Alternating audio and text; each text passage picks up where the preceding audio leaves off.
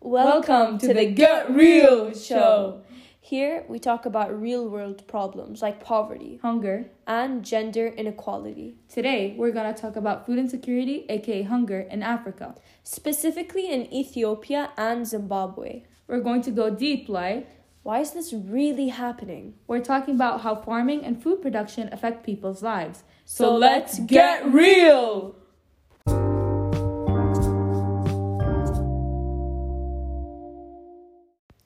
So, Africa, let's talk about Africa. So, Africa is a continent that does not increase climate change, but it's being affected by it the most, sadly. Um, specifically, Zimbabwe, its agriculture is going down due to climate change. There have been unpredictable rain, more droughts, and um, increase in temperatures. Um, um, And this does happen in other countries too, right? Not only Zimbabwe, it does happen in other places in Africa like Ethiopia. Yeah, definitely. All throughout Africa, um, it, climate change has hit hard on Africa. Um, so let's start off with drought. So droughts due to climate change have lowered the lo- the level of water, which makes it harder to fish. Um, um, as Edward Chikanga, a local of Lake Kariba, said, Yes, the fishing has been affected with the low, this lower level because we used to catch lots of fish. Now there's nothing.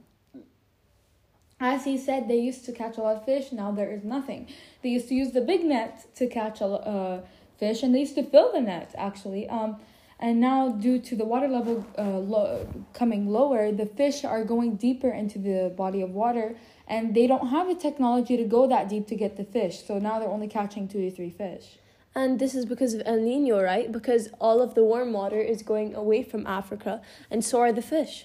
Definitely. Uh, to explain to our audience, El Nino is caused by warming in the Pacific Ocean, and it's an uncommon weather pattern that warms the water near the equator, which, with the trade wind, um, blows the water west, which is away from Africa, as Gabby said. And it decreases the amount of fish, which decreases the amount of food, which therefore leads to food insecurity. Definitely. And it also has an effect on livestock and farming as well. Yeah, obviously. because it just, everything, everything piles on top of each other. Yeah, exactly.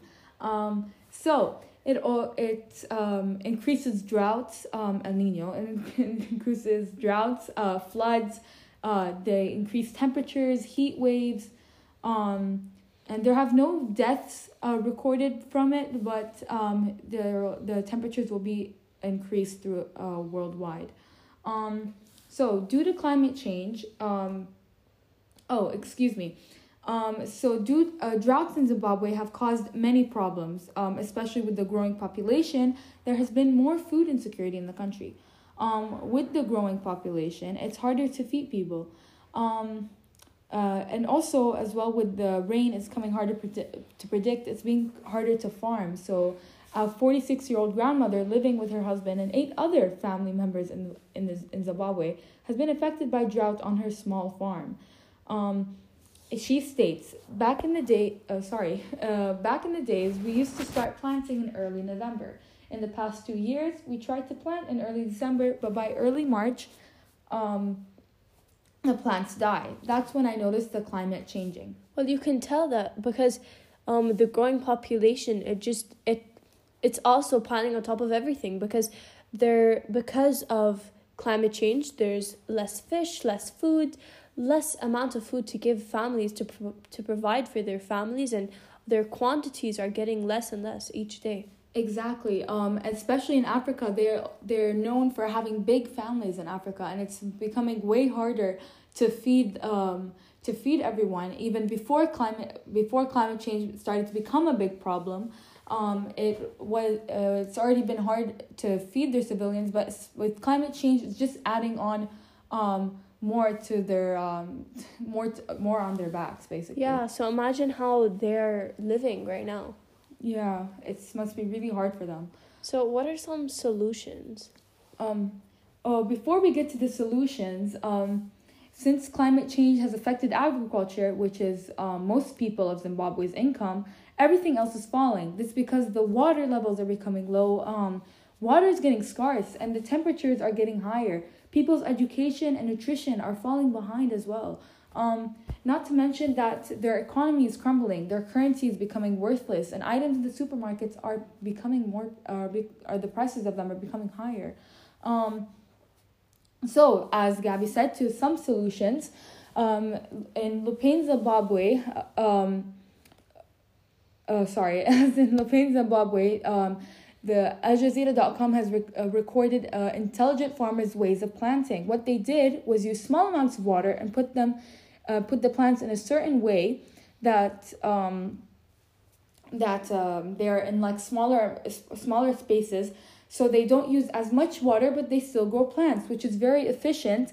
And uh, I hope many other uh, countries in Africa see what they're doing um, even though they don't have that much access into internet, probably with um, communication, they can uh, find a way to use this amazing method and to hopefully uh, increase food increase food production, even though climate change is happening.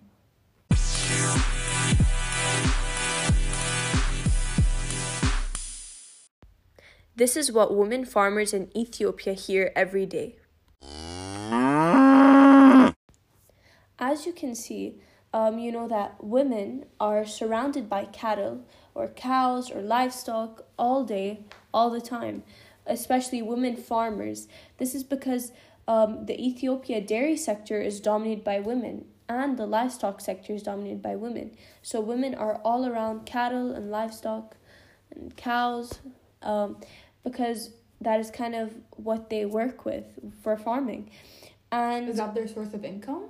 Um, yes, mainly, but also because, well, not mainly because the cattle and the cows help with um the agriculture. So agriculture is mostly their income, but they also get some from the cow's milk. Um, because if you didn't know, um, the livestock, according to livestock production system characterization in Ersizon, Ethiopia, Livestock production in Ersizon is the most important subsector, which is entirely of crop livestock mixed farming system. This is kind of explaining that all farming in Ethiopia or in Africa is basically crop livestock mix. So they use cows to help them with their crops. That's also in Zimbabwe too. Uh, they also use food. Uh, sorry, excuse me. Um, agriculture and livestock as their source of income, which is their main source of income. Yeah, I think that it is like that in all of Africa because they have uh, great fields for farming. Yeah, definitely. And lots um, of space too. Yeah, exactly.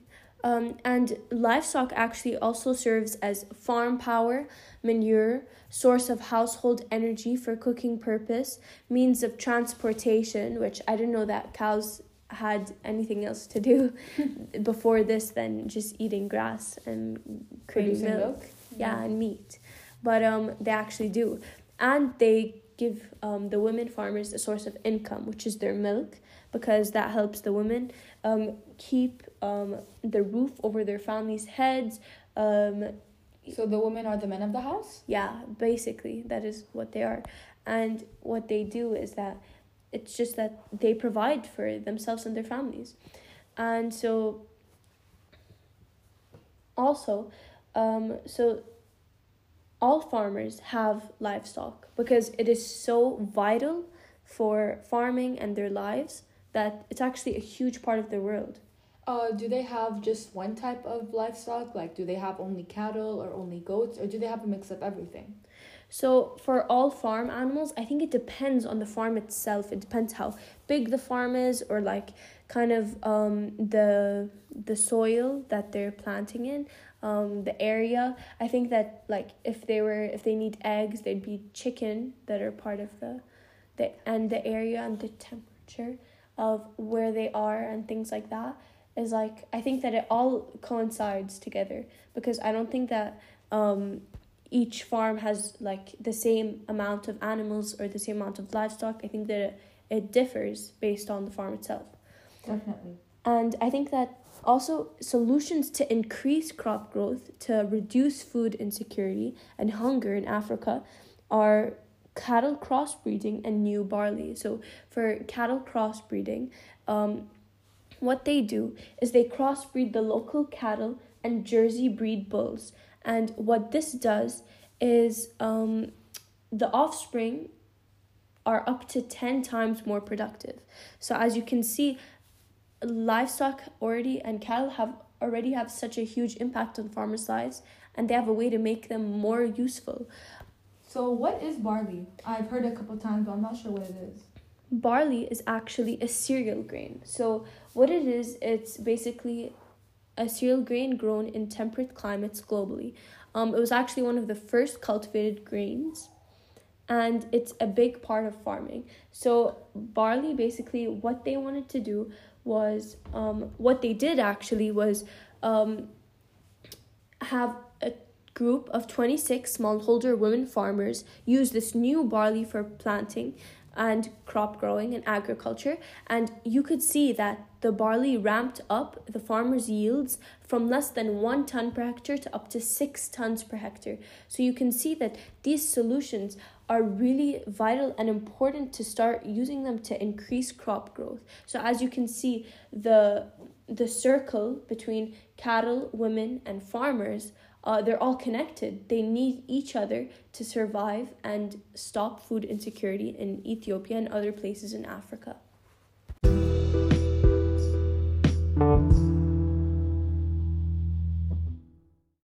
That's all we have for today's podcast. Hope some special someone enjoys it. Give us an eight.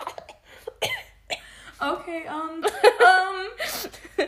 Anyways, thanks for listening. tune in again. See you next time on Get Real.